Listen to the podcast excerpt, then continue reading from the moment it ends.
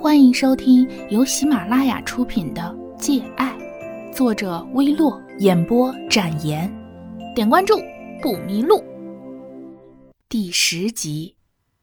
那天晚上，我不知道是怎么回家的，我们一直谈了很多，边走边谈。他拉着我的手，到我家门口的时候，他放开我，他掌心的温度残留着，风一吹，立刻凉了。他说了晚安便走了，没回头。我回家倒头就睡，梦里乱七八糟，好多以前的人都出现了，青蛙、孟伟、严晓彤，最后还有楚瑶和林玲，他们站在一起，脸上带着青春期明媚灿烂的笑容。第二天我根本就不想起床，做梦是一件很累人的事情，而且下午要考试。让我多睡一会儿，否则在考场上我肯定会睡着的。于是我做了转学以来最大最大的一个决定，我要逃课。自从来到这里，我变得多么乖，居然没有逃过一节课。我每天按时上课，按时放学，差点被这样规律无波的生活弄昏了头，找不到自己了。我躺在床上，闭着眼睛继续睡，床头的闹钟滴滴滴地走动，终于时针大走到了八点，我什么顾虑都没了，安安心心沉沉的睡。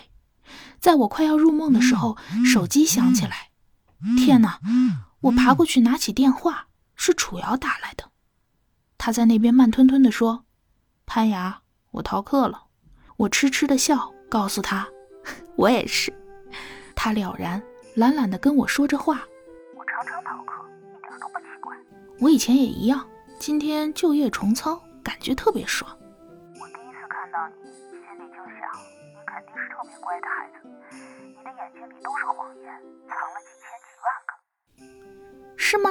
嘿，那我应该很荣幸骗了你这样的大帅哥。那是自然，我有很多话想要对你说，只想对你说。他懒懒的，似乎在半梦半醒之间。我第一眼看见你，就被你骗了，被你清澈又忧伤的眼睛。想把我所有的一切都给你。嘘，我在这边做了一个噤声的手势，虽然知道他看不见。我们都不要说了，藏好了。要是以后我爱上你了，你再告诉我，我也会把我的秘密都告诉你。否则，要是我爱上别人了，那么所有的秘密我都会告诉那个人，毫无保留。好，来拉个钩吧。他说。我仿佛看到他在电话那边伸出手指的傻样子，我笑起来。好，拉钩。我伸出一个手指，在空气中勾了一下。一百年不许变。他说。你记住了。OK。十点，我才爬起来，到处找东西吃，发现家里山穷水尽，唯一可以吃的就是我这个大活人。可是用脚趾头想都知道，我绝对绝对不会吃自己的。我要去菜市场，这个想法一蹦出来，我就兴奋极了。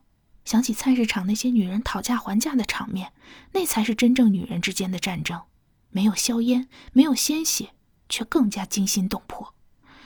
我怀着一颗激动的心出门了。今天的空气真好，还没有毒辣的阳光。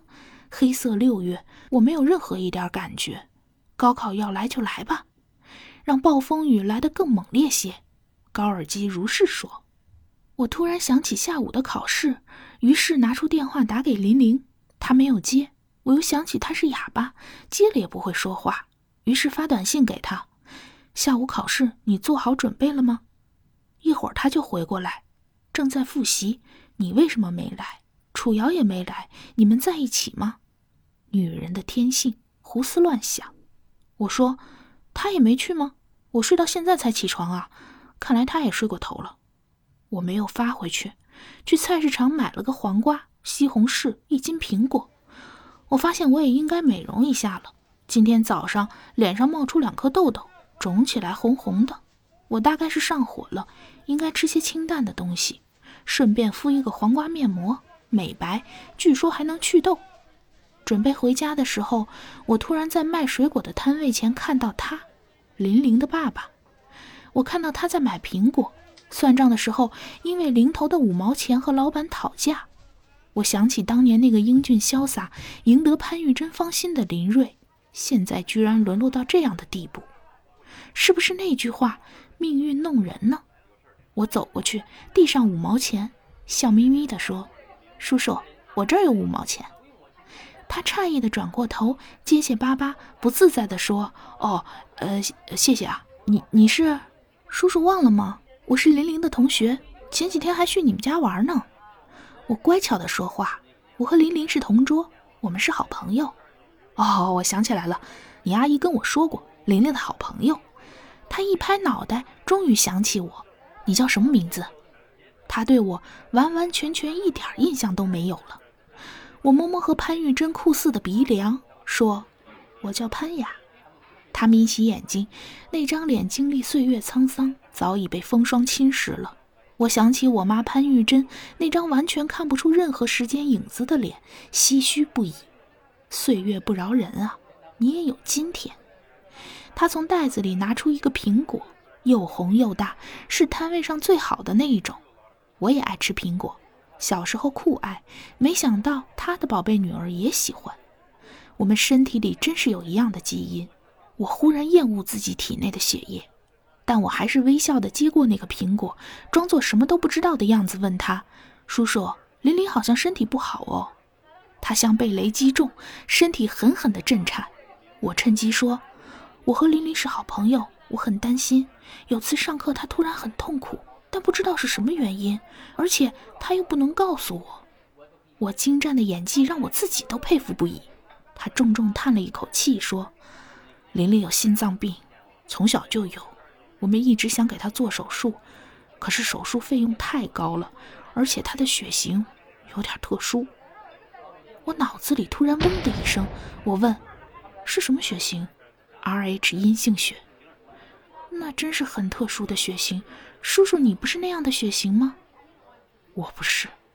他摇摇头，然后像突然想起什么事情对我说，叔叔有点事儿，再见了。再见。我甜甜地笑着和他挥手，那个苹果握在我的掌心，我看着他推了自己的自行车骑上去后渐渐远去。我把手里的苹果狠狠地朝那个背影砸过去，苹果在空气里画了一个美丽的弧度，然后掉在地上，砸得稀巴烂。卖苹果的老板吃惊地看着我，我瞪向他，像一头发怒的狮子。看什么看？我露出我恶劣的本性，吓了他一跳。他马上低下头做自己的生意。这个世界上的人都是这么冷漠，个人自扫门前雪，只要自保，什么都好。我回家敷了黄瓜面膜，吃了一个白糖西红柿。这时已经一点多了，我想想考试的时间快到了，便拿了一个苹果，一边啃一边出门。今天的考试好像特别重要，因为还有十几天就要高考，相当于是摸底。我肯定是没希望的，根本就不想考好。就算考不上，潘玉真是女强人，什么都能办到。说不定再出资建一所大学，我又能进去耀武扬威了。我到了学校，差不多开始考了。琳琳和我在一个考场，我看到她笑了一笑，问：“昨天你和楚瑶去看电影了？呵呵，她有没有趁机偷偷吻你？”她的脸刷的红了，让我想起早上吃掉的西红柿，后背被人拍了一下，然后楚瑶的声音就传来了：“我像是那种人吗？”我撇撇嘴，四周看了一下，都是我们班的，成绩差，纪律乱，考试都不离不弃的共同作战。我安静地走到我自己的座位上，老师很快进来了，发试卷、对考号、监考，一切都井然有序。这一次考试成绩出来，我出奇考得好，至少在这个班里我是排第一的。拿到分数的时候，楚瑶坐在她座位上，对正从白梅手中接过成绩单走下来的我说：“你有没有作弊？竟然超过琳琳！”我耸耸肩，不置可否。琳琳在第二。拿到成绩单，紧紧皱着眉走下来，我看着他笑。我说过，他的一切我都要抢过来。我之所以能有这么巨大的爆发力，全都要归功于严晓彤，他的谆谆教诲和感召力，还有惊人的天才脑袋。天才和常人不同的地方，其实就是能花比别人少几倍的功夫，完成一件胜过别人百倍的事情。严晓彤就是这样的人。我和他同桌两个多月，高二期末考居然蹦进全年级前一百，我当时几乎就傻了。班主任发成绩单的时候还问我，潘雅，这次作弊很爽吧？我没有否认，只是答爽得很。所以在这样的班级考这样的名次根本不是问题，更何况来到这里我可是改头换面，上课认真听讲，笔记刷刷做得工工整整，要考不好那绝对是我故意的。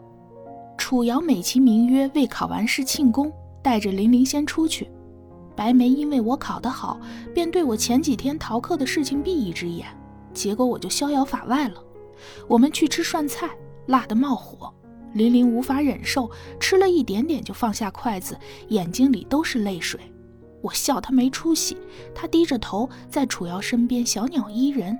吃完后我们回去上课，然后下课楚瑶送玲玲回家。就这样日子飞快，流水一般。听众朋友，本集播讲完毕，感谢您的收听。